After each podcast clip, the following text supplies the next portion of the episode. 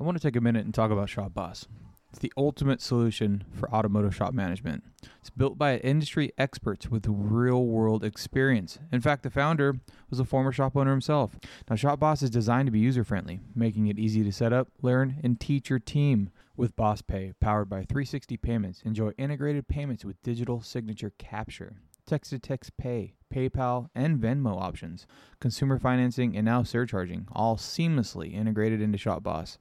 Say goodbye to the hassle of managing separate sets of books. Everything you need is built right in.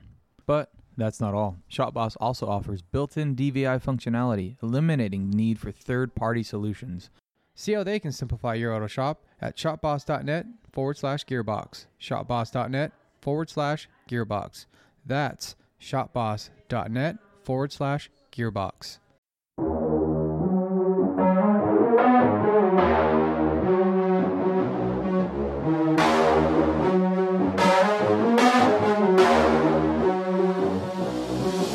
My name is Jimmy Purdy, shop owner, master tech, transmission builder, and the host of the Gearbox Podcast. Here I talk with new and seasoned shop owners, as well as industry professionals, about day to day operations within their own shops and all the failures and successes that come along the way. From what grinds your gears to having to shift gears in the automotive industry, this is the Gearbox Podcast. We're rolling. This is it. What are we doing? This is it. I'm happy to be here. So you got you got to start by who you are. We got we got to really draw this thing back because I think I have a problem with the inside jokes and Uh-huh. and knowing who comes in, Right. but no one else who's listening is knows any idea what's going on. Right. yeah, you got to let them know, you know. Yeah. So Kyle Hogue. My name's Kyle Hogue. Um, I grew up in the 805. I grew up in the Atascadero. Um, grew up in the car scene, grew up in the lowrider scene. Um, yeah, I mean, mother passed away when I was real young and I had an opportunity to move out to Las Vegas. And I was out there for about 16 years and came back about five years ago, you know? Yeah. Yeah. But it's been a it's been a rough ride to say the least. It's been uh it's been a roller coaster for sure. been Yeah. all over the place. They've been all over the place. Yeah, so this is not your first time on a mic either, right? I No. mean, you've definitely had your fair share of interviews. I've had them. Yeah, Yeah. yeah, You probably find your face on a, a couple well-known TV series as well, yes, right? yeah, Okay. That's exciting. Huh? yeah. It's pretty cool. You know, something to look back out. You know, Yeah, we're gonna dive into all that stuff too. dive into it, brother. We're going into it. we got to dive into the deep end here and really let Yeah, because I think it's important. A lot of people getting in the, into the auto industry, or maybe they're in it. Fabrication is what everybody wants to do. Yeah. everybody wants to build badass cars, right? yeah. And they have no idea what it is. Or they think they do. They think they do. Yeah. that's the better way to put it. Yeah. they think that's what they want, but is it? I don't know. There's a sense of pride, right? Yeah. Of course. Yes. And of course, there's a lure behind it. I mean, that's why everybody wants to do it. yeah. But you actually ran a shop, Yes. and that's what you did Yes. for a while, A long time. Yeah. A long time. Yeah. Yeah. What was your bread and butter? I mean, how'd you how'd you make money?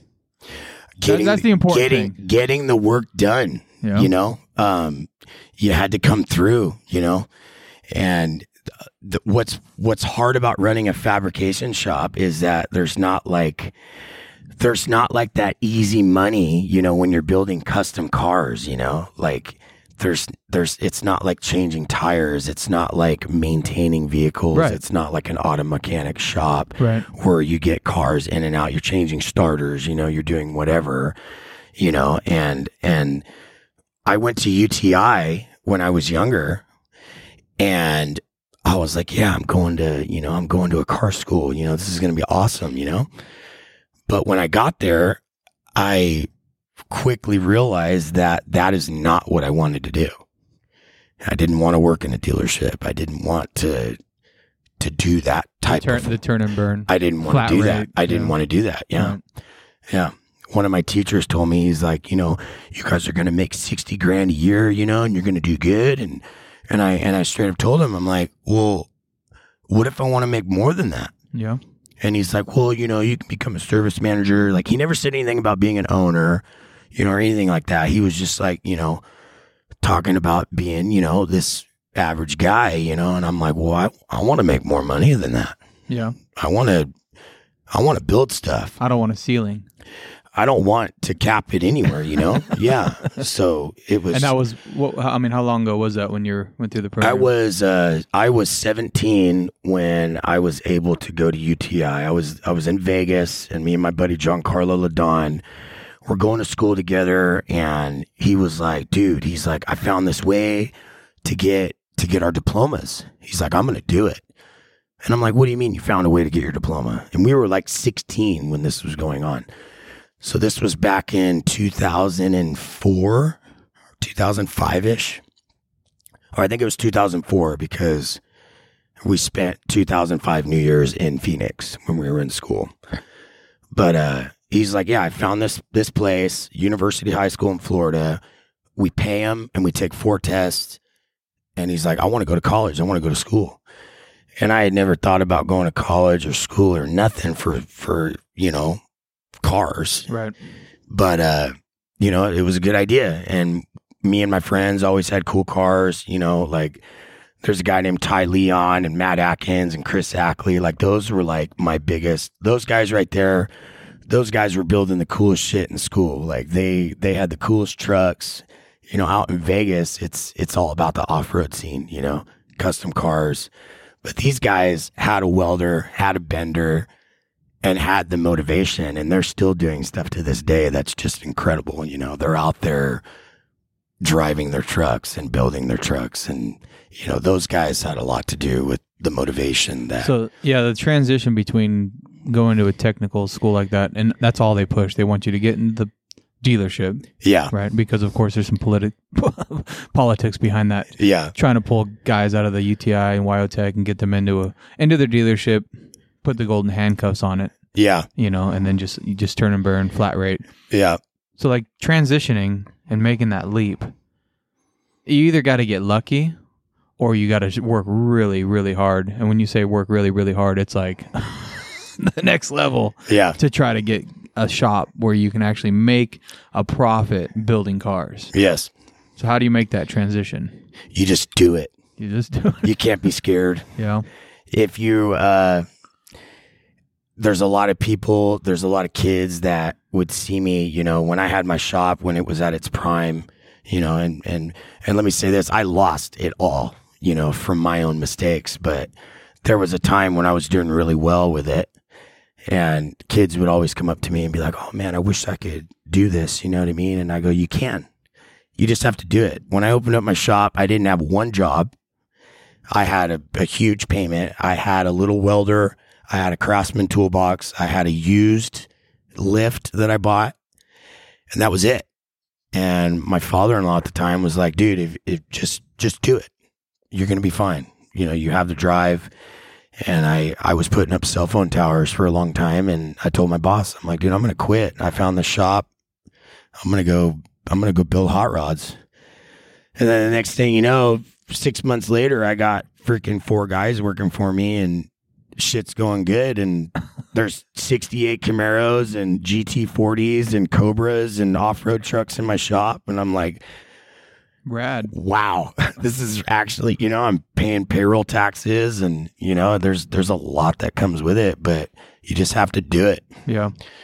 Well, And- I, I mean, there's a little bit of knowledge that comes in too. So to be able to start from like a general auto repair and then just, hey, I'm going to build this car. I'm going to fabricate everything Yeah. with this tiny little welder and this little craftsman box. I mean, that, that's a little bit. I think there's a little bit of um, what would you call it? Just like a basic knowledge that you had that came kind of from maybe nowhere. It's it's, hard to explain exactly Yeah. what that is. Either you got it, or you don't. I guess is what I'm getting at. Exactly. so some guys try to get at it and they just don't realize exactly. the level of quality or the level of attention to detail that just has to be instilled within you. Yes. I don't know if I don't know if you can teach that. You can't. You I'm sure can't. you you've had in in that custom shop. You had a lot of guys come and go, um, and you probably saw that, right? You probably saw some guys coming like, dude, how, why are you missing this? Why aren't you doing it like this? Why like Yeah, there was a there was a couple guys that you know, oh, I can do this and I can weld and I can do that, and you know, I had this one guy who came in and you know, I had this like five hundred thousand dollar truck going on, and it was like a nice truck, and I had the firewall all tacked in and ready to go, and it needed to be MIG welded up, you know, on the bottom, And so I had him do these lines, and you know, this guy's supposed to be a really badass, you know, welder. And I, I, it just, you know, you get those guys that say they can do it and then they can't, you know, and then you got to let them go because you can't pay people at the same time when you're doing that type of work. You can't pay people to learn. You can, but they have to, they have to be able to teach themselves to a point, Yeah. you know? And there's no book they can go read for that stuff. Exactly. There's no like, I mean, I mean, you know, I'm a pretty good welder too. oh, yeah. So we we learn as we go. yeah. right? Yeah. Exactly. But uh, yeah, I mean, when you're stepping into a job like that, you you better be able to step up and, and yeah. swing. Not only swing for the fences, but actually hit the ball. Do your homework. I mean, to buy a welder, you know? Yeah. buy a good one. I guess I don't have a very good welder. Maybe that's what it is. it's all good, man. but but it's interesting to be able to go from from that aspect and you're running a business right? Running a shop. I mean so maybe someone listening right now is thinking about doing that same thing. I want to do fabrication shop. I like that. I watch all the shows on on tv that's what i want to do. I want to i want to build cars. I want to sell them but the finance part of it is the most important part because that's what pays rent. Yes. so how do you how do you bid a car like that? How do you even get it in and estimate it? And and there's clients that come in and it's like, here's my checkbook, make it happen, right? Yes. But they know you. You've built a few of them for them already, or Yeah. or you, you get your word out, your name's out now, and everybody knows Kyle Hogue. That's where you go to get a, a car built in Yeah. Vegas, Yeah. right? So they just give you the check. But how do you get to that point where not only are they willing to open the checkbook for you, but how do you even start bidding a car like that? I mean, it just sounds like it would just be a two year project, right? A year to two year project to build a car. You got a half a million dollars into it. I mean, what's your what's your process from like at that time of collecting the money as you go? Usually, you know, at at first I didn't really know what to do. I had That's fair. I had We no nobody does. I had no fucking clue Right. on what to do when I first opened up my shop. But uh obviously it started with small jobs and then my I'll tell you about my first big job. My first big job came in. This guy's like, "You know what? I want a 57 Chevy or I want a 55 Chevy truck, big window, but I want LS this, I want this, I want this." And I just threw him out there. I said, that's going to cost you a hundred grand. And he's like, well, you know what? Find me a truck. Let's do it. So, any advice I could give to somebody trying to do that, you have to, you can't be scared. You have to, you have to really know that that's what you want to do. And you have to know that you can deliver this, this, you know, this product. Cause a lot of people do it and they don't deliver Yeah. and they think they can do it and Right. then they get into it and then you know when somebody gives you a hundred grand you know let's just say somebody gives you a hundred grand that opens up a window too you know? How responsible are you with somebody else's money? Yeah, that much of it too. that's a lot you Yeah. know? So i don't know. This truck that i'm talking about this 55 chevy turned into this $500000 build. It took me three years to do. Delivered the guy you know? Um but like the first time i we were working and like i bill i would bill my customers every month. But for the first year that i was doing this i mean i was like scared. I was taking money off because fabricating you know there's so much time involved you know to, Yeah. to to do things. And it's like people don't realize yeah you could pay the guy joe down the road to do it in his backyard. But you're not gonna it's just it's just not gonna really work out like you think it is okay Well, it never does. no He's matter- gonna do no it for five hundred bucks. Okay, he's gonna put an LS motor in your truck, and you're gonna, you know, you're gonna have a good day. It's not gonna happen like that. Okay, Right, right. you know what I mean. So, um, it, I remember the first time I sent my first big bill out, and I was sitting there, and it was like thirty five grand. You know, for this labor job on this on this, and we're still talking about this fifty five Chevy truck Right. He wanted this dashboard in it and he wanted all this stuff. He wanted a 55 Bel Air dashboard in this truck. And I'll tell you right now, to make a 55 Bel Air dashboard fit in a 55 Chevy big window truck is extremely hard. Well, I'm I'm sitting there you know, trying to send him this bill and I'm like looking at it and I'm like, fuck, I got to take like 10 grand off, you know? I can't, I can't send him this bill, you know? Yeah, yeah. He's going to tell me I'm fucking crazy. And my, my, my wife's like, no, fuck that. Just send it to him, you know? Mm-hmm. And I like look at my guy, you know, I'm like, dude, and he's like, dude, I, I worked all these hours. I mean, it's done, you know? And I, Yeah. and I looked at the truck and I'm like, you know what? He got what he wanted. It's done. Fuck it. You know, I'm going to send him the bill. Yeah, it's not like there's a comp. You can't go look at the other truck that had to Exactly. put in there. Like, hey, how Exactly. much? How much did you charge to put the dash? Yeah, you know, you know, and and and there was more stuff, but I mean, this was a serious build, you know, and and we worked on this truck, and there was thirty five thousand dollars worth of labor on this truck for one month for Yeah. three guys, you know, yeah. and uh, I sent it to the guy, you know, scared as hell, and I get a phone call from him like fifteen minutes later, and uh, answer the phone, you know, and he's like, "Hey, Kyle," he's like, "Truck looks good." He's like, "I got a credit card for you," and I'm like, "Fuck, I don't even have a credit card machine hooked up at this point." so I just write down his credit card number, you know what I mean, and like that's when I realized I got to get my shit together. I'm in business for real. yeah. You know, I got to take this more seriously. You know, I was like 23 when this was going on. I'm 35 now. So, or I was like 25, you know, 24, 25. But uh, you just have to shoot, just go for it, dude. Go you know, you want to be a lawyer, you know, you got to go to law You gotta school. it, yeah. You got to do it. You know, you Yeah. want to be a doctor, you got to do it. It's it's the same way with everything. But is the more the more the school of hard knocks, though.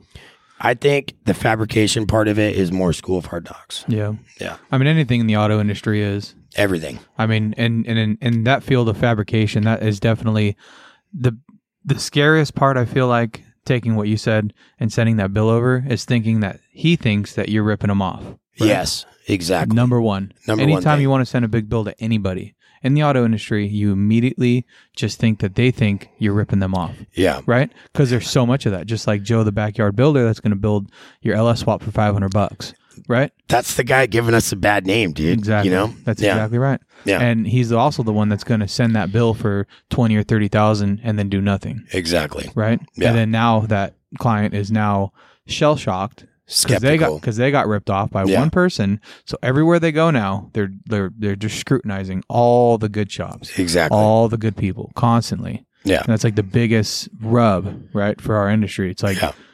What it doesn't matter if it's like general auto repair or fabrication or whatever it is, Right. right? But getting back into the fabrication side of it, running a custom shop like that. So looking at like parts, you just do a lot of labor, right? So Yes. so our our kind of general auto repair is like we have a markup, we do our GPs on parts, on labor, constantly monitoring everything. When you got guys in the shop and you're measuring like an efficiency, was that something you ever looked at, or you just do dollar per hour? These guys are the best of the best. Whatever time they have, it's dollar per dollar going on that bill. Or did you look at, hey, you're here for eight hours. What did you do? You needed to do this. I I mean, how do you how do you judge that, or is that something you look When I ran it, when I ran the shop, each car had its own. Each car had its own hourly rate. Okay. Not not hourly rate. Let me take that back. So each car. So if if if my guy's working on this truck, that guy's paying for that truck.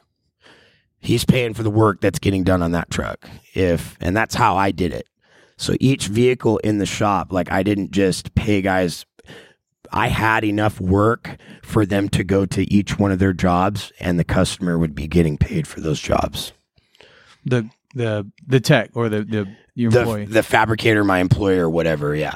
He yeah. would he would just build the client directly we would build a client directly for their builds every month. i see did you make money off of their work though I made money off of the hourly hourly labor, okay but since there was always so much hourly hourly labor, I never upsold them on parts. Period.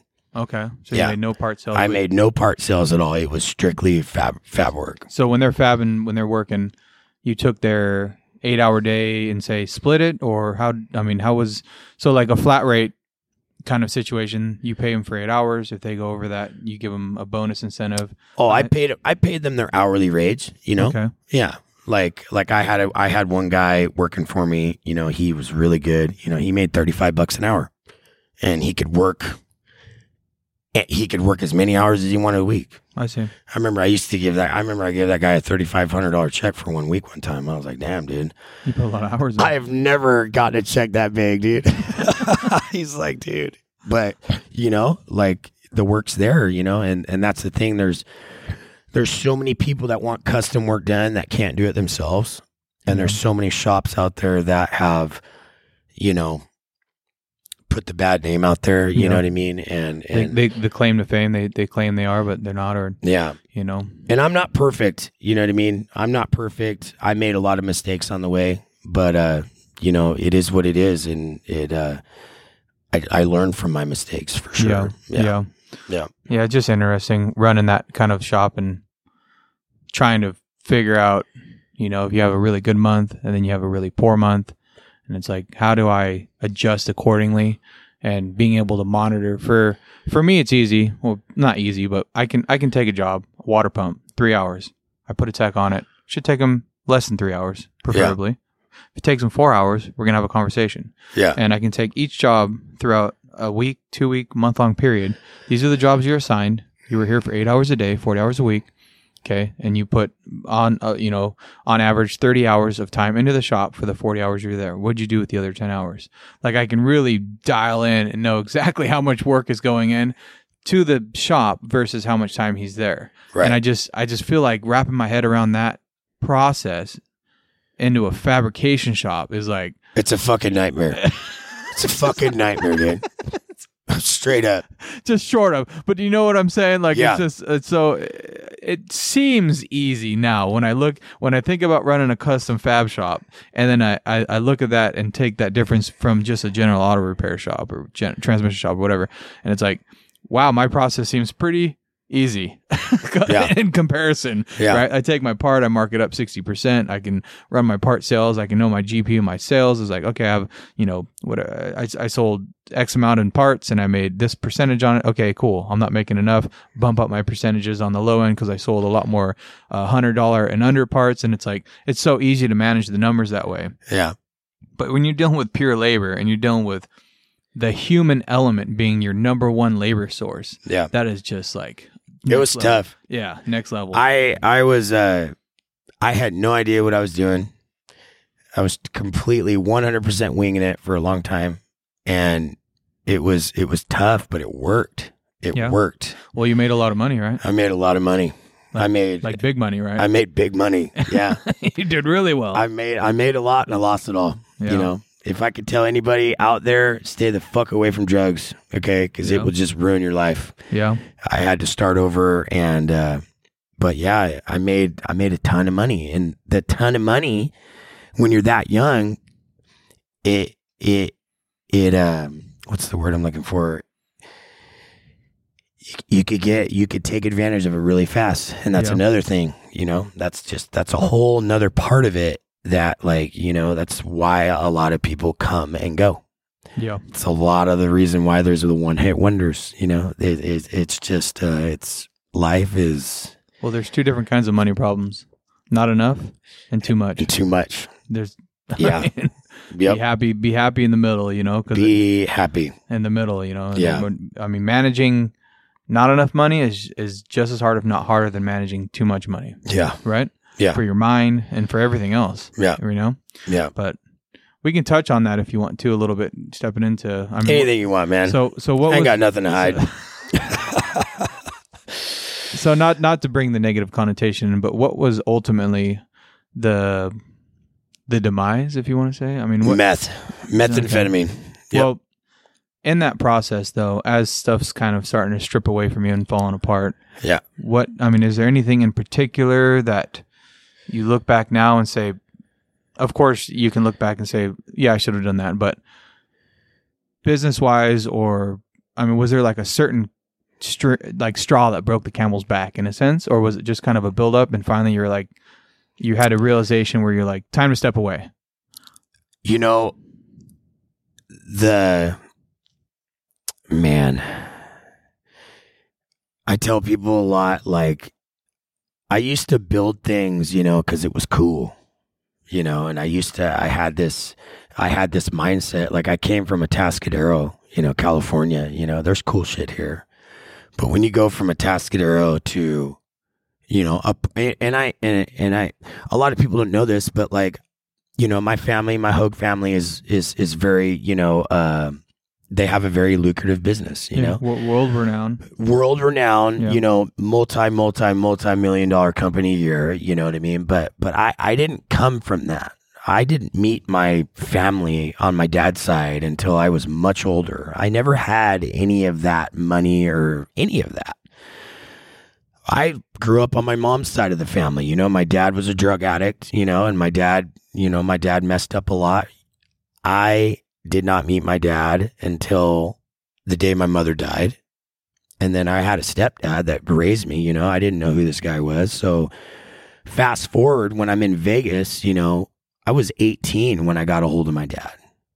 So I, people think like, oh, you know, Kyle Hogue, you know, he's, you know, came from all this money, whatever, you know, like that's not, that's not what happened.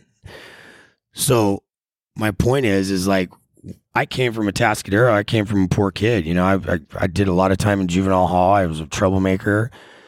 I moved out to Vegas, you know, and it was like a fresh start. You know what I mean? And I was just like, I got I got put into this world that was so amazing, but like, I took advantage of it completely. I took advantage of people. I took advantage of myself. I took advantage of opportunities, you know, but I was young. I didn't know any better, you know? So like like for instance, when I I had this big old boat, you know, I had this really nice big boat, you know what I mean? And I had my wife, I had my kid, I had a full ice chest, I had thousand dollar gas bill, my tanks are full, you know what I mean? I had all this money. But like the thing that I was thinking about is like, oh, who's gonna see me on my boat today? You know what I mean? Like I wasn't thinking about like the whole life part of it. Like it it was just uh it was just way over my head, you know. I I I went from a poor kid to living this fast life and I didn't see the demise of it coming at all. It was like a it was like a train coming straight at me Yeah. and I was looking at it dead in the eye and it was just right over my head. I mean, I think that's the same mentality that started it, right? Yeah. I mean, you have to have that mentality to dive into what you did in the first place. yeah. So it's like that's really tough to have the mentality and not be able to rein it in. Yeah. You know, Yeah. it's like how do you separate the two? How do you how do you have that mentality of like going in deep? I don't care what anybody thinks. Check out what I can do, Yeah. and then once that starts happening and you're making it happen, it's like how do you pull the reins back? It's easy to How do you make how do you hit the brakes? You know, Well, for me, it took losing everything to pull the reins, Yeah. you know. But uh, I tell everybody, making a million dollars is the easiest part. Keeping that million dollars is the hardest part. yeah, It's Yeah. the hardest part. Like that's like where I'm at in life now. You know, it's like okay, I'm gonna build something again, but I'm gonna keep it this time. I'm not gonna fuck it up. You know what I mean? I'm not gonna. I'm not. You know. It was. It was. It was crazy, man. It was meeting people in Vegas and meeting all the different like. Dude, there's a lot of people in Vegas, and they fly in by the 747s. They fly out by the 747s. You meet people from all over the world. You meet all acts, all aspects of life. You know, and but like me, you know, it just. uh I couldn't say no to drugs, you know. I couldn't say no to the party, you know. I couldn't say no to none of it, you know. right. Well, what's what's going to happen? It's gonna it's gonna eat you alive. But at the time, you know, at the time at, at where you were, you get you get that opportunity. Air Yeah. quotes, air quotes, an opportunity. What's gonna what's what, what's the worst? You know, What's the I- worst I've- that's gonna happen? I've taken yeah. over the world. Look at me. Exactly. I'm on, I'm on top. You Exactly. can't stop me. That's that's that's so true. Yeah. Exactly. Like how how is that gonna take me out? You know? Do you know who I am? Exactly. Do you know who I am? I'm that- Kyle Hogue. Yeah. Yeah. It's that mentality of like, and that's just like you Yeah. don't realize what is going to happen. Yeah. You know, and then getting to that point of like, you're on your boat one day, and the next day you're, it's all gone. It's like I'm on the side of the street, dude, with a needle stuck in my arm, begging for money. You Yeah. know, like that's how bad it got. You Right. know, I remember talking to my buddy Kyle Alexander out in Vegas. You know, after uh, or after I, you know, uh, you know, after I was been getting my life back a couple years ago and I was telling him my story, you know, me and him like grew up together and he's like, dude, I can't imagine like you being on the side of the road like begging for money and like telling people like yeah, I used to be this guy and I was on TV and you know and all these people are looking at you like who fuck this guy? You know what I mean? Like he's just laughing like that is Yeah. so fucking funny. Yeah. but it's true you know? And um it can happen to anybody if you don't respect yourself and and things in life you know? Like life like your mortality is is huge you know and i never took my mortality seriously until after you know i did lose all my everything i lost everything you know Yeah. and it, and it, and it, you, what you brought up is so true. Like that could never happen to me. It can. It can happen to you.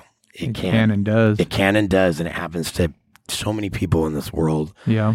So many people don't get through it. You know, like Oh, I'm, yeah, I'm, yeah. I'm one of the lucky ones that was able to get through it. But man, it was a rough five years. Yeah. It was a rough one. Yeah. I mean, this is fa- fairly recent. I mean, uh, as far as the horizon on the grand scheme of life. you Yeah. know? Yep. And you just bounce back and just keep taking it one day at a time. Right. One That's day. You can really do. That's all I can do. But I mean, st- starting out or I kind of going back and circling back to like the time of being on top of the world until it all crumbling and kind of walk through that kind of process a little bit of like, so the shop starts falling apart. You start losing techs. You start losing jobs. I mean, how do you? Power's getting shut off. Yeah, I mean, how do you? How do you? When do you, in a sense, pull the plug? When do you just like say, you know what, time for me to get help, or do you get forced out? I uh so I got a divorce. I got a divorce in 2015, the end of 2015. I think it was finalized the beginning of 2016. By 2017 is when I sold my business.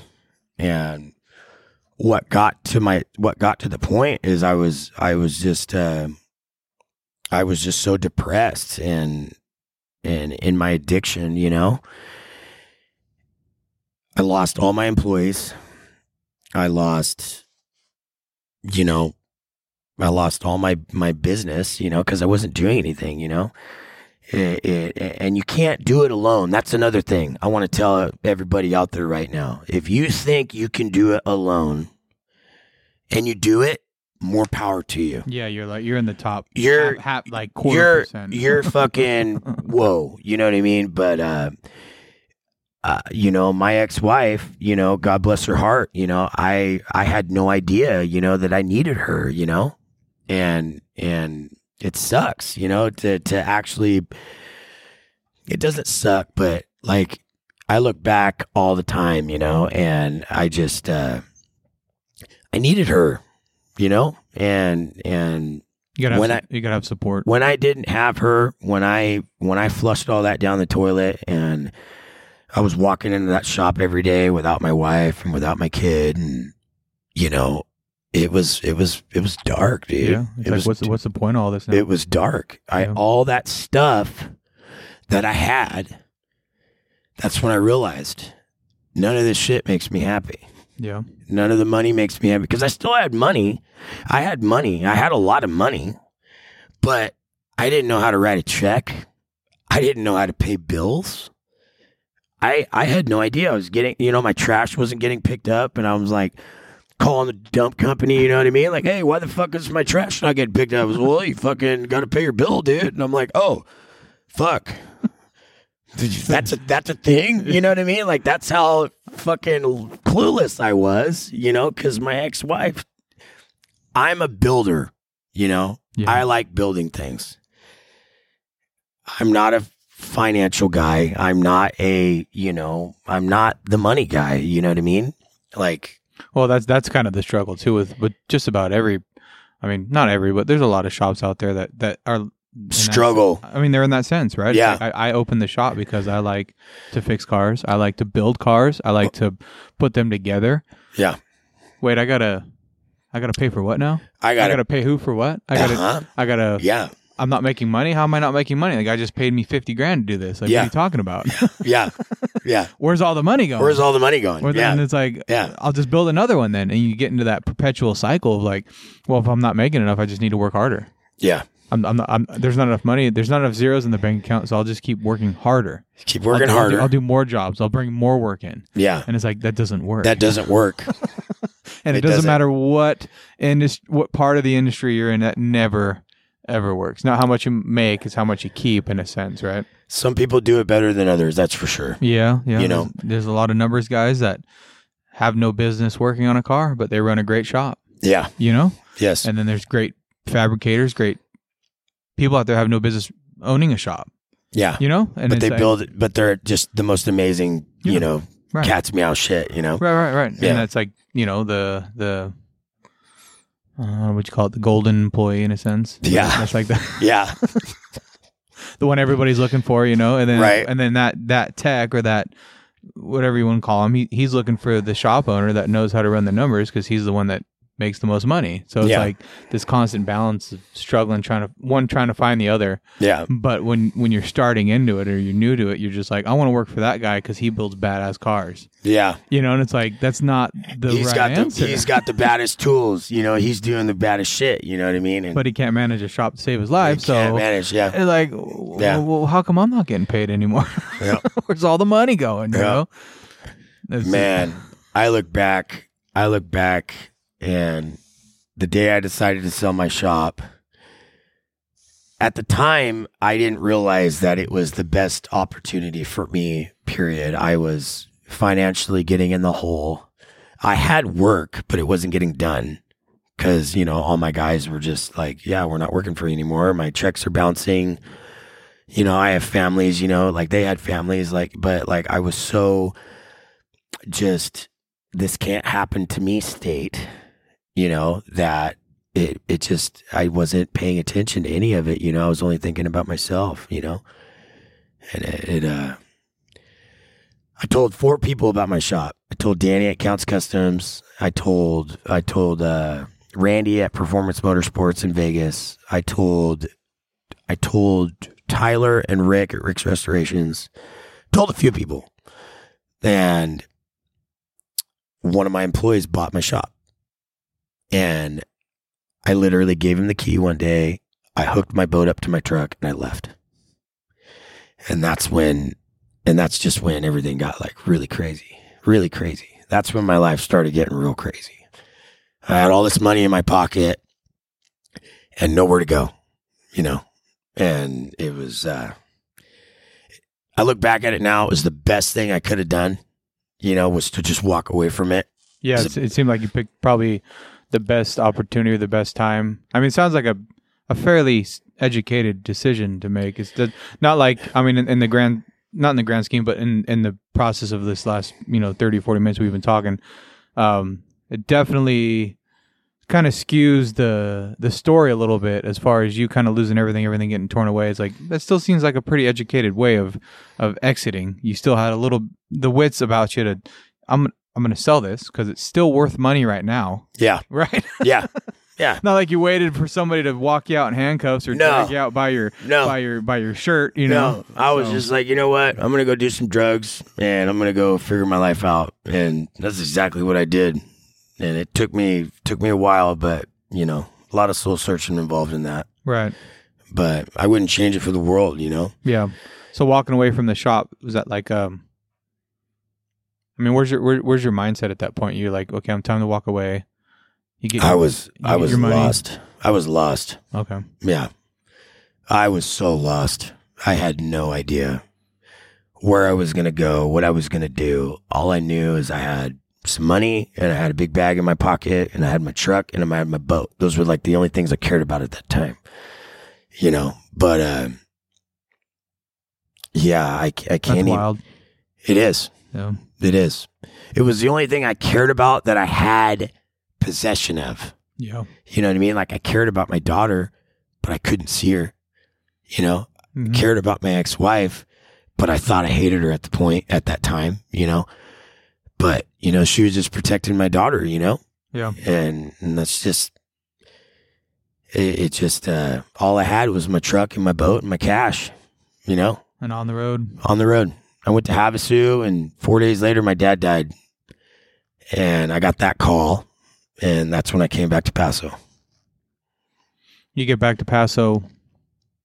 We're in Paso Robles. That's where we're at. So Yeah, now- we're in Paso, everybody. so now- so now- I'm still here. so now we're here. yeah, So now that's a transition for you, of course, which is which is big. I mean, right in this in this point of uh I guess what we're talking about because it's not like you changed industries. no, It wasn't the industry that did this to you. It wasn't no, right. No. and it's like even after I say it like that, which which sounds in a negative connotation, but even after all that, yeah, you get yourself back in doing the same thing in a sense, I'll never stop. right? I'll never stop. once it's in your blood, you can't get it out. You You, know? can't. Yeah, yeah, exactly. So, so now, so now here we are, and you're working around the corner. Yeah. Um, how is that? Of course, you have a lot of your internal stuff going on as far as l- personal life stuff, but taking the day to day of what you had been doing and where you're at now, how's that transition between running the shop, seeing these rad cars come out, hundred thousand, two hundred thousand dollar builds, to getting a paycheck hourly, and again, not to make it sound like it's a negative thing, but obviously it's a big change for you, the stress level is just not there anymore. right? You know, So is it worth that? if to me, to me, to me, it's worth it completely. Yeah. You know what I mean? Because going going back to people think you know the money and all this big stuff is going to make them you know feel better. You Yeah. know, Yeah. and it is cool. It is cool to do those things, and there's a lot of people out there doing it, and they're doing and they're very successful at it. But like, it's a stressful life, you Yeah. know, and and some people handle stress and things differently than other people.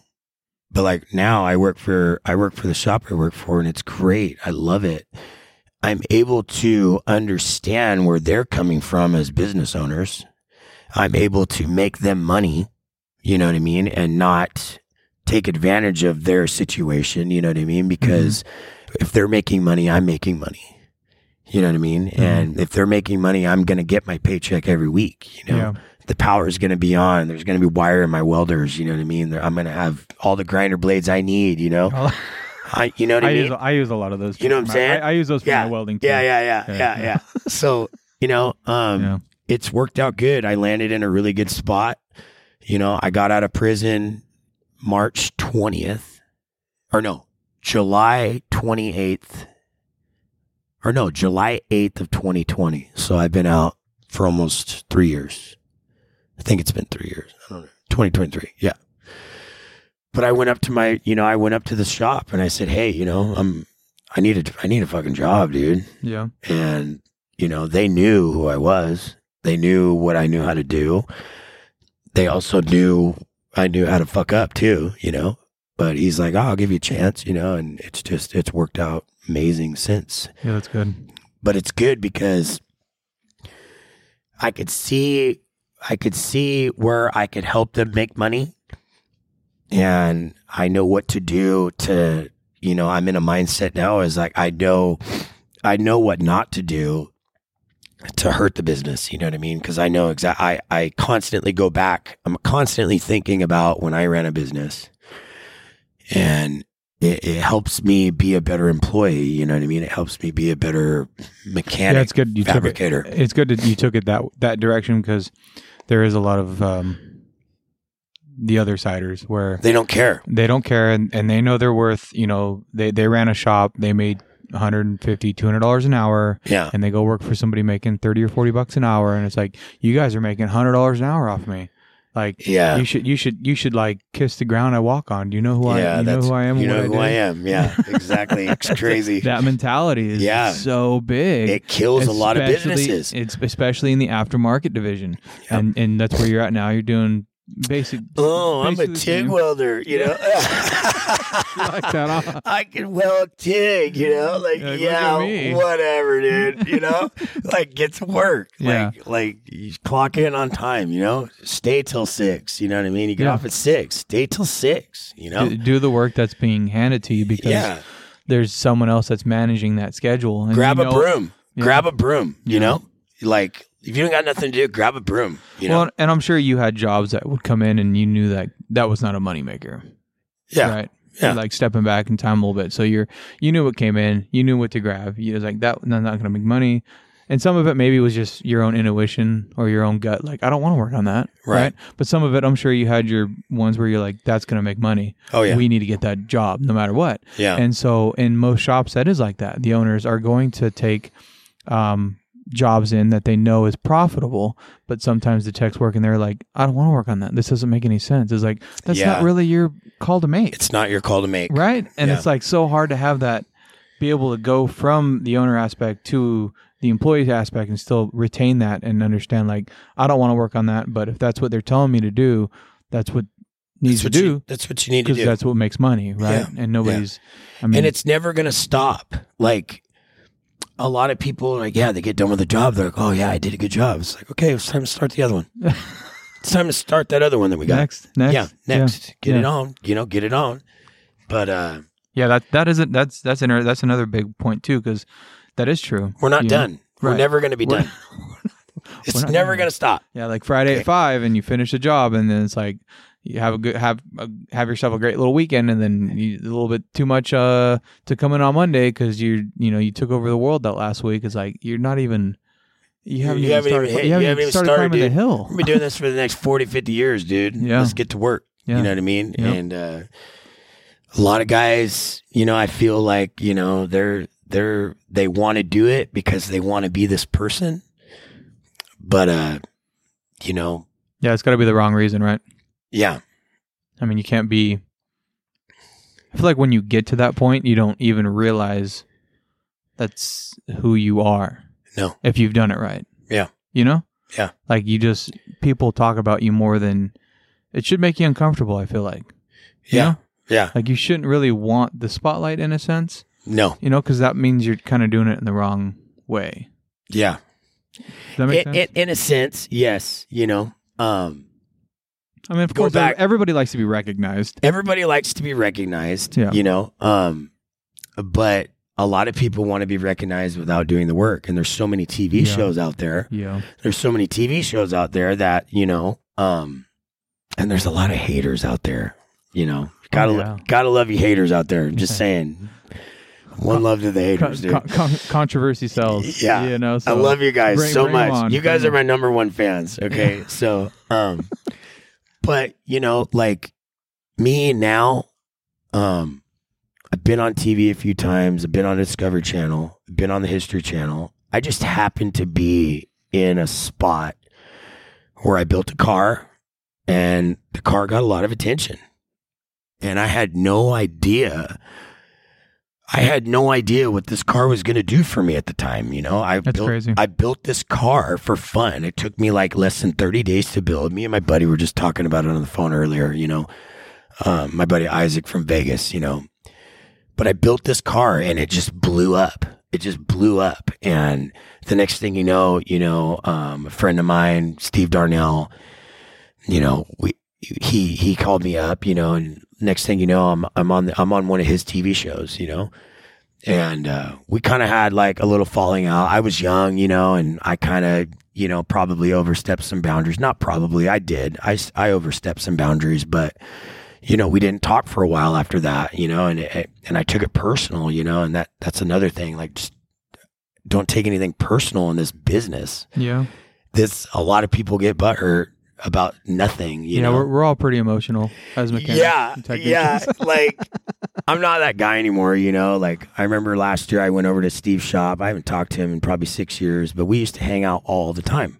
We used to hang out all the time. And uh, I went over to a shop in Vegas when I was there, and I just went in there, dude. And I was like, "Hey, man, I want to clear the air. I want to apologize. You know, like we did a lot of cool shit.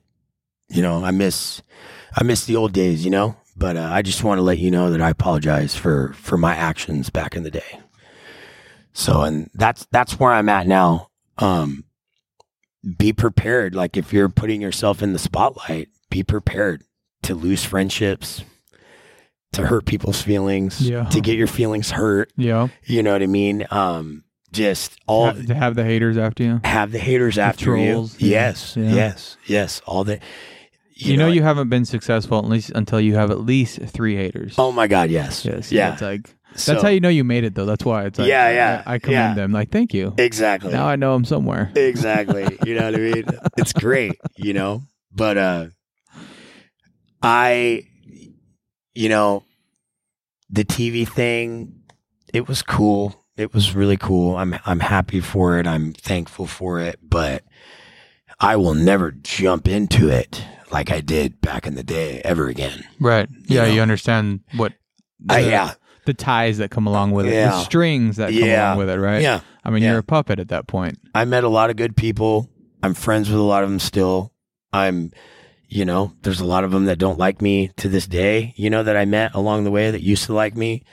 But I'm thankful for the friends that I have now, you know, because of it. Yeah. And those friendships will last me forever, you know, and and the the non friendships will last me forever too, Yeah. you know. But uh just be careful, be careful what you want, you know. yeah. You're gonna Yeah, and you got it in a, a kind of a golden age with TV. I mean, now it's not as not as Yeah. formidable as it used to be. You know, it's nobody really. there was cameras everywhere in Vegas yeah, at that time. Right. It was just it was crazy. that you was know, the hot thing. You know, and and you know like i said coming from Atascadero none of that was was real like i started building cars you know when i was young and people started noticing it you know and then and then one day it dawned on me like oh fuck i'm just gonna open up a shop you know and then it just um i'm super thankful for the knowledge that i was able to get in vegas when i was there I'm I'm thankful for it all, even the bad knowledge, even the bad times, the good times. TV, Yeah, it's all- not it's all knowledge, It's yeah. all knowledge. Yeah. It's all knowledge at this point, and Right. you know, uh, if you ain't learning from your mistakes, you're doing something wrong. yeah, you should. And if you're not making any mistakes, you're fucking up because you're making mistakes. yeah, straight up. If you can't admit that, you're fucking up. yeah, you're, you're wrong. You're, definitely- wrong. You're definitely wrong if, you, if you can't look back at Yeah. least once in the last year of the mistake you've made. Yeah, But that's the only reason. I mean, obviously, the only way you get better. Yeah, That's why you're here today. yeah. Take your mistakes, you learn from them, Yep. and now you're better. And some people take the mistakes, they don't learn from them, and they don't get better No. because they either don't know or they choose not to know. Something. It, it doesn't matter. You know. It doesn't it doesn't make a difference. You know Yeah. what what the problem is is like day to day operations is is constantly trying to improve. You know, uh, whether you're an employee, an owner, I guess you can't call them owners anymore, but whatever. Yeah, I never actually owned my writes- shop. Okay, I worked for my shop. Right, okay, right. my shop owned itself. You know what I mean? Like for you people out there that don't realize that, you know. Yeah, owner operator, Yeah, owner Yeah. operator. my shop paid me. You know, and and I never got paid. You know, Yeah, my employees got paid. yeah you were definitely in, in in the thick of it as far as working day to day. Yeah, And that's the I think that's another big thing too is I mean starting any business, but any auto shop, I mean you're you're going to work yeah, a lot. a lot. So you're going to be a tech or a mechanic, but you're also going to write the checks. You're going to like write the power bills Or you're going to gonna pay somebody big money to do it for to you. do it for you, but if you don't have that money then Yeah, you can't do that, yeah. you know? And, even I- if even if you have the money, you don't want to pay somebody to do that, but you got to do it anyway, you know, because that's how the ball rolls. You know? Right. I think the sooner you realize that you need to put good people in those positions and you start realizing that every position in a shop is a highly paid shop, the better off you are. When you start realizing that you can't write service and do the job because those are two separate jobs, Yeah, two separate 8-hour jobs, Yeah. two separate 8-hour jobs that should be paid 80 to $100,000 a year. yeah. You're not worth $200,000 a year working. I don't care who you are. Right. Like Yeah. like manually work. You can be if you're smart enough to put those people in the right places and treat them well. Yeah. Then you're worth two hundred thousand dollars a year. But you writing service, writing tickets, doing the job, collecting the check. That's not worth two hundred thousand dollars a year, you know. And it's, I mean, it just translates right over and even into the aftermarket stuff. You can't build the car and run a business, you Yeah. know. But it's it's even harder because you have the the QC, the quality control you have to try to conduct when you're fabbing a car or building a car is like next level. You have to be a part of that process the entire time. Right? Mentally, too. yeah. Mentally, you have to be there building that car. Yeah. Okay. You're thinking about the when you're part. thinking about bills and checks and payroll and your wife and your kids and your everything, you know what I mean? Like that's a lot. Yeah. That's a lot, and a lot of people don't realize that. You know what I mean? Like Yeah, that's the used to go to car shows all the time. You know, my cars, and they're like, "Oh, it's, oh, it must be nice." You know, it's like, dude, dude, you know how freaking hard it was to get these cars here. You know what I mean? Like working our asses off on these cars. You know what I mean? Yeah. Plus, you know, doing the family thing or whatever. You know, like that's a lot. Life is a lot. Yeah. You know, And, you take and you take home. I mean, you take the work home with you. You can't help. It. And for the most part, I mean, for me on day to day stuff, I can I can pretty well isolate that. I, I get a I get a hard diagnosis or a hard assessment come in or or something like that. I'm thinking a little bit about like, man, man, it's got fuel, it's got air, it's got spark. Why wouldn't it start? Right? Like you sit there and kind of and you're thinking about a little bit. You're home. Thinking like, you about know it when you're in bed. yeah, but, You're but then, thinking about it when you're in bed. Oh yeah, yeah, Oh, yeah. absolutely, yeah. Yeah. And, but then you, I can turn it off and like, you know what? I'll figure it out tomorrow. Right. But in the process, and it's not like I've built enough cars to even count on one hand. Right. But I mean, I kind of understand the process of like, once you got that thing stripped down, which is the most fun part, in air quotes again, like that's fun to take a car apart. yeah. You're thinking about every damn part of that car going back together now, right? And I mean, for myself, At least at least twenty times. yeah, yeah, and it's like, and, and it's my own personal stuff, and it's like I'm not doing it for money, so I'm not terribly anxiety ridden about, uh, you know, making sure I get it all right. I'm just like I'm doing this for fun. This is for myself, but I'm still thinking about like research, you know, Yeah. constantly. What am I going to do? The front, the back. What do I want this thing to look like? What wheels am I going to get? Like, what electrical harness am I going to get? What what paint am I going to paint? It's just like this on and on and on and on, never stop. And I could only imagine having like ten or fifteen cars torn apart like that. And and you're the owner. You're you're the front man. Like, boy, this sounded really fun when I started, didn't It it? sounded like a blast, but I'll tell you what. You know what I'm saying? And then you and then and then There's a you're- reason why Richard Rawlings is the front guy. He's the man. Yeah. Okay, he's the guy. But he don't build cars. You know what I'm Right. saying? But there's a reason why he is successful like he is because he knows he stays in his lane. Danny at Count's, he stays in his lane. You know Yeah. what I mean?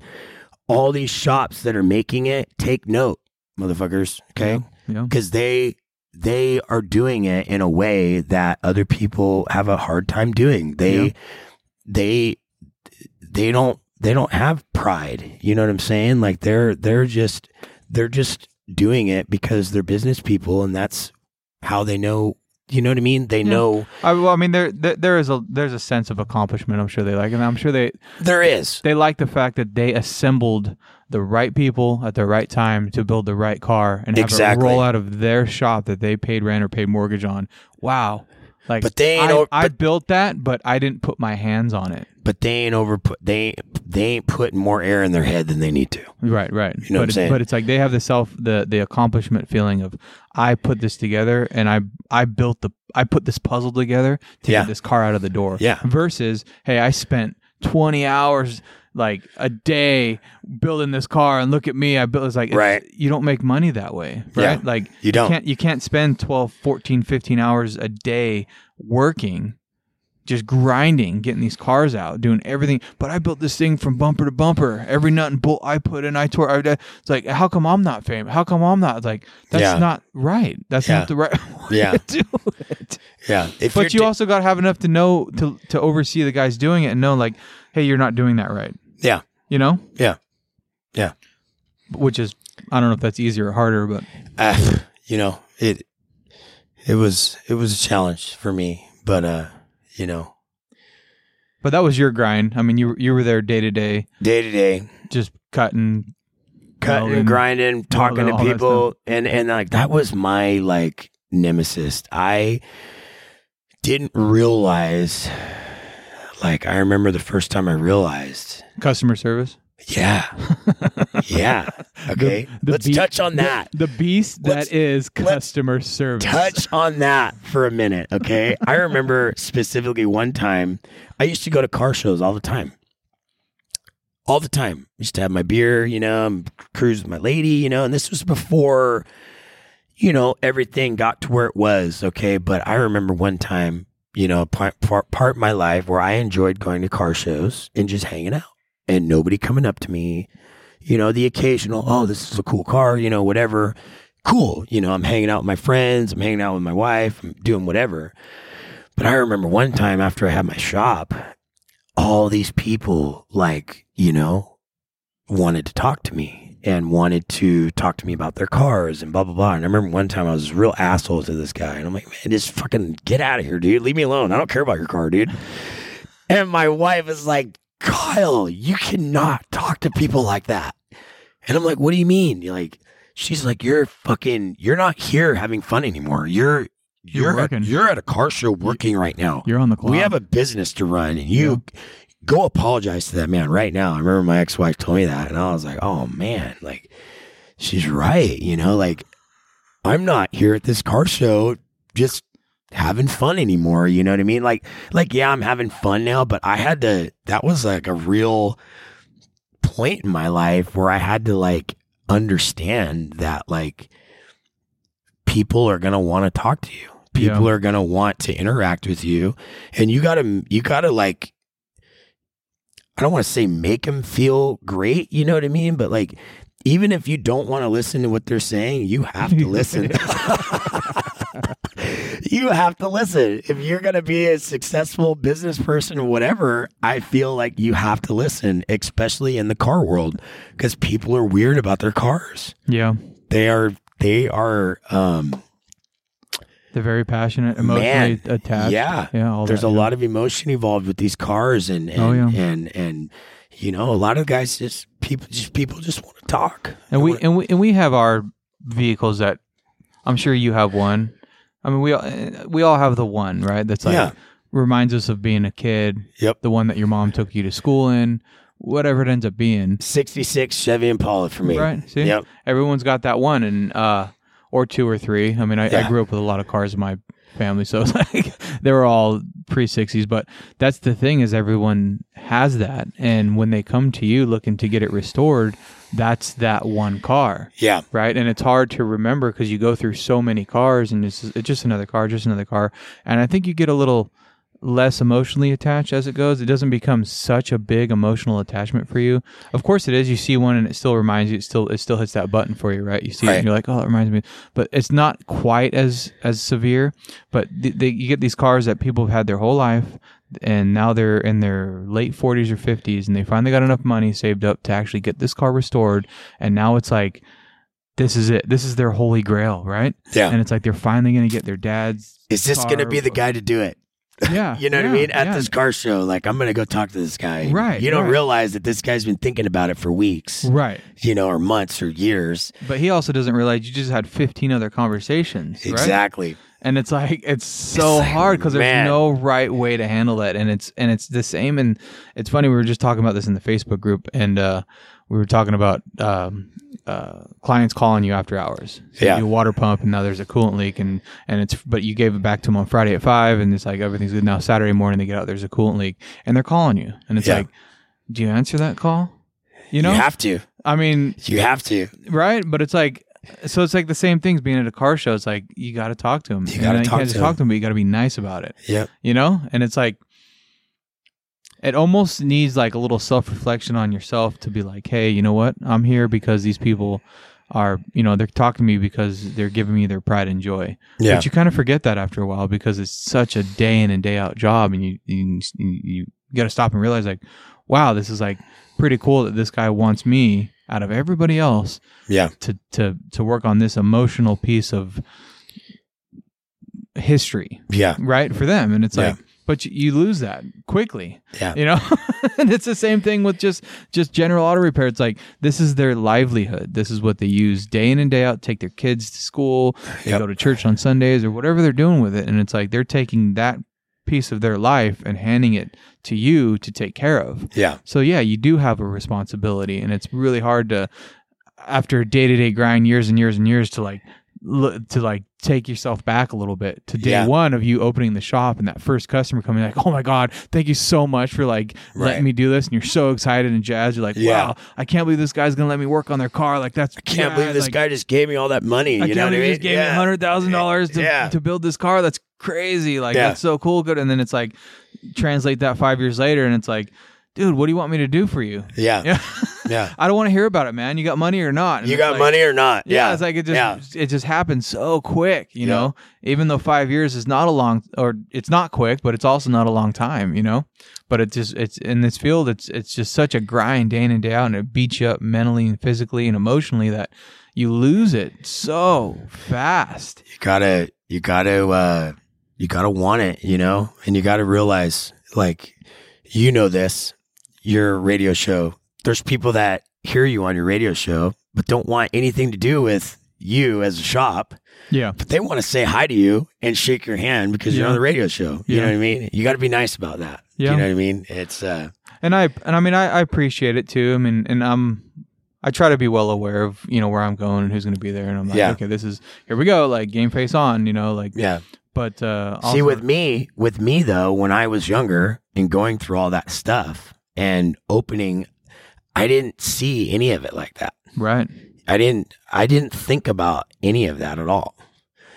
So, and that's happened to me a lot in my life and in, in so many different areas of my life. And I'm glad I've been able to figure it out at a certain point. And I won't get into my personal, my personal life, but like there's, that's a, I didn't see anything like that. You know, like when I, when I was on Danny's show, like 250 million people saw that show, you know, at me at my shop. Not, uh, not, Danny even told me, he's like, dude, 250,000 people are going to watch this, you know, when it airs and blah, blah, blah. And they still air it. That was like 10 years ago. They still air it. People still call me, dude, I just saw you on TV.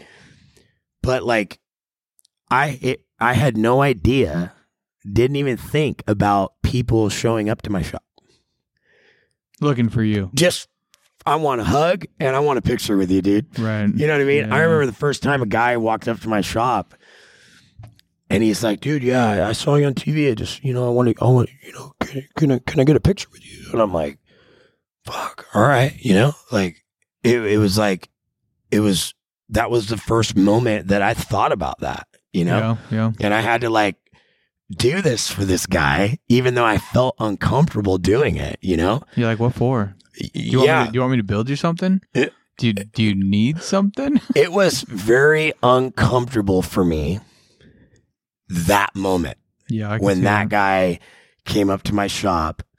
You know, I wish I wish I could tell the guy I'm sorry like today, you know what I mean, and give him an actual hug. Yeah, Give him an actual hug and take a picture with him like again, you know what I mean, because his experience just wasn't what he wanted, you know. Right, It wasn't what he wanted, you know, and that comes with the territory if you're doing if you're doing big things, you know what I mean? You gotta you gotta understand. You gotta understand. You're yeah. I, gonna th- I think a lot of look and watch these shows, and they're like, I want to be that guy, and and it never really happens, you know. And it's Yeah. it's typically the ones like you said with the car when you built the car, Yeah. you had no intentions of it being what it turned into being, and that's No idea. usually how it goes. If you build a car with the thought of this thing's going to be the next whatever, yeah, it usually doesn't happen. Exactly. Right? yeah. like it always happens like that, no Yeah. matter what it is. It's like Yeah. this this is gonna be the next thing or this Yeah. is gonna be whatever and it ends up not. But it's like it's it's all the stuff that like you don't think twice about and boom, there it happens. Yep. You're like, what the that really? That's Yeah. what everyone's jazzed about? Yeah. I like I got stuff that's way it's like going to the swap meet with all kinds of parts and you sell the like dumbest part you have. You know what I mean? Yeah, it's like, like- all this and I sold that. You know what I mean? yeah, Yeah. That's yeah. a good point. Too. That's a good way to look at it too. Like, really? Brought That's what everybody parts wanted? That the guy wanted that bracket. He's jazzed about that bracket. Wow, That- right on. I've had that for twenty years. You know, sweet. I almost threw it away on yeah, here, you know? yeah. Like fuck it. Yeah, Oh my it's God. crazy how that stuff kind of pans out that way, and it usually does too. It just it just blows me away every time. Just do it because you love it. That's the best advice I can give anybody. Do it because you want to do it. Don't do it for anybody else. Do it for you.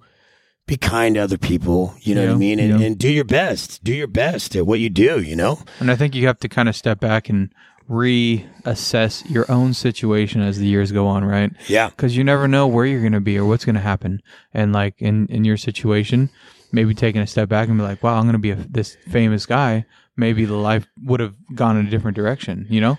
But it's really hard in that process of like, this is not this is not why I'm doing it. I did it because I just wanted to build cars. Yeah. But you realize like, well, that's not what the industry's trying to get you to do. That's not. Yeah. What, that's not where life's taking you right now. you know? Exactly. And you Yep. fi- and the more you fight it, the worse it gets. You Yep. know. Yep. like- but if it's not ultimately what you wanted either, then it's time to just get out of it anyway. Yeah. Not out of the industry, but out of what the direction it's taking you. Right. You know. Exactly. Like, maybe this isn't exactly what I wanted. Maybe I just want to build cars for somebody. Or whatever the path ends up being. Maybe I don't want to be a shop owner. Maybe I just want to be a tech. Maybe I just I'm back to the part where before I opened up my shop, I built cars for myself. I built cars for myself and it it just was fun. It was fun. I could go, I could do whatever I want. Nobody was telling me how to build it. And it was just great. And I remember I used to I had a shop at my house and people would always ask me, you know, like, "Oh, would you do this for me?" And I would always tell them, "No, you know, I only do my own stuff." You know, and then and then I then I remember in 2000, I think it was like 2008 or 2009, the recession hit, and like I was fighting for hours at work, you know, and I, that never happened. And I told this guy one day. It was like a fifty thousand dollar job that he wanted me to do for him. You know, he's like, dude, I got fifty grand and blah blah blah. And I probably would have made like 25 grand. It would have only taken me a month. You know what I mean? But I told him no.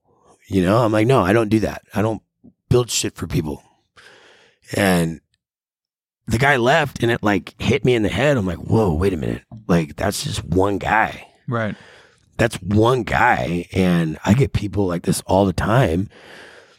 But I'm back to the point in my life. Let's fast forward what's that almost 15 years ago i'm back to the point in my life where i just want to work for somebody i want to i want to do good i want to take care of my family but i also want to build cars but i don't want to build cars for anybody else i want to hmm. build cars for me and if you want to buy my car great Yeah. that's where i'm at Yeah. so that's safe safe place to be. it's a safe place to be Yeah. you know Now, now day to day kind of uh, work for you now. Just basic wrenching, right? I mean, basic wrenching. I do a lot of fabricating. You know, I bring a lot to I bring a lot to the shop, I think. Um since I've been there, you know, they they uh they didn't really do what we do now. Like we're doing the occasional LS swap now. We're doing a lot more custom suspension work, custom, you know, just anything custom that involves tubing or sheet metal or anything. We're doing that now. And they didn't used to do that before, but I still put on camper shells. I still put on hitches. You know, I still get the jobs that I don't want to do, Yeah. but I got to do them. You know, it's, it's, it's what's on part, my, part of the deal. it's part of the deal. Part of the deal. But go ahead. I was I bring that up because I think the whole the whole building cars thing is such a uh, huge umbrella term to use. So you're obviously, I mean, you're still in like the kind of process of building cars in a sense, Yes. but the the whole different thing here is taking a car and stripping it down to nothing and building it up and building it up to a certain standard Yes. is totally different than putting a lift kit on, doing fabrication work, Yes. doing an LS swap. Yes. It's different. It's way different. it's not way the different. same thing. It's not. You. LS swap uh, Monte Carlo. You didn't build a car, You did not build a car. right? And Exactly. don't get it twisted, right? Don't get it twisted. Stay in your lane. Stay in your damn I'll lane, tell right? everybody out there right now, stay in your lane. If you had the machine shop guy do all the machine work on your engine, okay, and you assembled it, you did not build that motor, Nope. okay? Right. You assembled an engine, Right. okay? So stay in your lane, please, okay? A little, and it's and it just goes with a grain of salt, and just to say, stay humble. Stay humble. Just stay humble. You're not. Yeah. Yeah. It takes a lot, and you you watch the, the TV shows and you watch these guys put these cars together and you're like I can do that. They did that in a week. It's a Like, lot of work. so much incredible amount of hard work and education and just so much. And yeah like like you said like a disc brake conversion an LS swap these kinds of things are not building cars Yes. right Exactly. performance upgrades so Yes. I don't even know what you I don't even know how I you don't even know what you really call it. you ca- categorize Yeah. that kind of stuff. Yeah. It's like Yeah. that is just like the quick and easy. Those are the week long jobs. Exactly. yeah, you put a dress on that car. You know what I mean? Yeah. Like, yeah, yeah. You, you took your lady. Yeah, you took your lady out. You know what I It's mean? in high heels you now. put some Good high job. heels on there. There you go. Exactly. you- maybe you had to cut well a little bit, so you made the high heels a little shorter or longer. Exactly. Whatever you want to call it, it's not the same. Airbag, all that stuff is is not the same as building a car. exactly. And so I think a lot of guys get into it too, way over their head. And I appreciate the headstrongness of like getting in there and, and like you got to open a business, you like get in there, Yeah, get jump in. Don't don't be dipping your toe in. Jump in head you got to jump in head first. but it, it, it like translates really kind of loosely to, to building a car because you got to kind of do the same thing, but you also got to know what you're getting yourself Direction into. you're going. Yeah, like what Yeah. you like. It is just unbelievably time consuming, money consuming, all consuming. Yes. so the last the last two cars I've built. Okay, so I've been out of prison since twenty since twenty July of twenty. I've built two cars for myself. I built a fifty four Lincoln, and and and I built a nineteen thirty Model A. So really, I didn't build the Lincoln. I just modified it. But the but the rat he- rod he- heavy modifications. heavy modifications yes yes but uh but i also like i knew the direction that i wanted to go with these cars before i started Yeah, i didn't just pull them apart not knowing what i was going to do yeah, you know so that's a lot of what people i see do a lot they make the mistake it's like oh they want to just rip it apart. And it's like whoa whoa whoa wait a minute. Wait a second. Oh i want to paint it. Well how much money do you got? You know what i mean? Like why don't you just clean it? Why don't you just clean it? Okay like i met this lady in santa margarita california I was picking up this car for a friend of mine. We were taking it back. And she's like, I got one of these cars just like this. And she's like, I want to get it painted, but I've had it for 20 years. And the guys, they want to charge me $20,000 to paint it. And I'm just like, well, why do you want to paint it? Well, I don't know. Isn't that what you do? No. Why don't you just drive it? Enjoy it. Have a good time with it. You know what I mean? Like, yeah, yeah, know what you want to do. You know, paint's expensive. yeah. Paint's expensive, people. yeah labor's If you don't expensive. think painting your car is not expensive, you have you need to check yourself.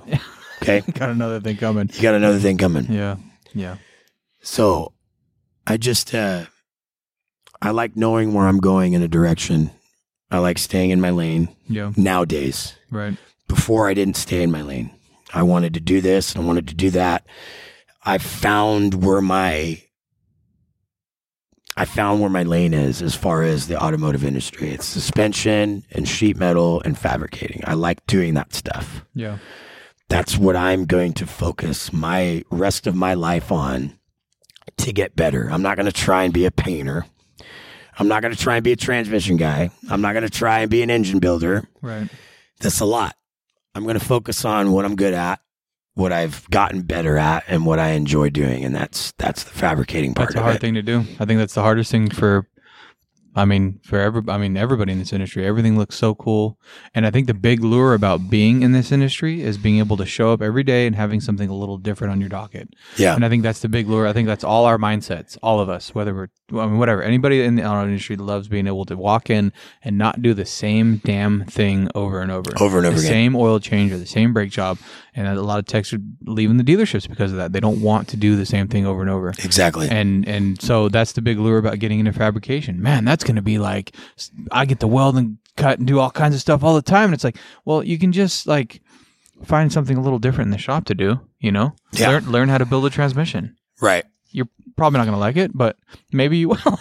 maybe learn learn about engines a little bit. Yeah. And I mean, for me, moving in more and more every day into more of a shop owner aspect, I'm learning that I need to stay in my lane as like an owner Yeah. and really dedicate myself to keeping the guys busy, keeping them happy, and and not put so much on my own plate as far as you know building the transmission or so I, I've done the same thing. I've cut back and trying to redirect my own path, you know, and it's like it's like trying to take a ship. as like like the Titanic. Do you like swerve to avoid the iceberg, or do you like start course correcting so, ever so slightly that before you know it, you're going a different way? Yeah. And it's like I, I don't know what the best way to go is. Some guys like to rock the boat in a sense and crank that wheel, and now we're headed this way, guys. Yeah. Some other guys like to change the sails, and all of a sudden, before you know it, you're heading west when you're heading north. It's like so it's it's very difficult to to find your lane Yeah. and, and to keep course that way. So Yeah. it's it's good to hear that you've found that path. You're staying on that.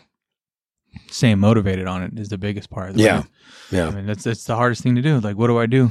Like you said, everybody wants to paint a car. You know, everyone gets into the building of cars, the building in quotes of cars. I'm gonna get a paint booth. I'm gonna put a paint booth in my shop. Like, whoa, Yeah. dude, I'll pray for you. just just go use the guy down the street, Just go pay the guy who knows how to do it. Pay the it. guy who knows what he's doing. Pay the guy. Pay him. Yeah. Move on with your life. Yeah. Do what you do, and then have that car divided up. I just and or be prepared. Be prepared to work your ass off for the rest of your life and try and learn new things. Like I'm not saying don't learn new things, but like I am saying stay in your lane. yeah. Stay I in your lane. We all can't be Richard Rawlings. Exactly. yeah. Yeah. I mean, more power to you if you can make it. Yep. Right. But I think the biggest demotivator in the industry or the biggest thing that like crushes a lot of egos is that you've been at 10 years and you haven't made it. So now you want to give up and you want to Failure. You got to fail to you have to fail, You're I gonna, believe. you're going to fail. You will. You're gonna fail. fail. Yeah. Yep. Yeah. Uh, Yep. One way or another. But If you ain't scared, you ain't going fast enough. Ken Yeah. Block. You know what I mean?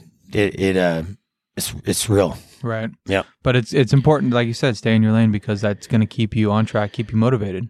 You're going to get really, really good at that one thing. Yeah. and you're going to start noticing these things like wow like it's getting easier for me i'm doing more and better things Yep. you start spreading yourself so thin trying to do all these different things and it's like it's not working out for me Yeah, i'm not i've been doing this 10 years and i'm not i'm not getting lot, anything better what's you know? going on you Yeah, know yeah. so Yeah. Yeah. I love cars. I love the industry. I love the competition. I love the competitiveness. But most of all, I love the haters. and you love welding I love welding. Welding is and great. you love my welding yeah. oh well this is this has been good this has been a really good one so i, I appreciate you coming in I appreciate you having me here, man. This was fun. yeah this is really good This was good. hopefully somebody out there can take at least one little small nugget from everything that's been said in Yeah. the last hour or so and use it for themselves. Exactly. Or and hate- if you're and if you're out on it. there, I'm not an asshole anymore like I used to be, okay? So just come up and say hi, you know what I mean? I'd love to talk to you about cars. I'll talk Oh, to you about fine. them all day. I'll talk all day now. All day. like whatever. oh, Yeah. That's cool. Well, right on, man. All right, brother.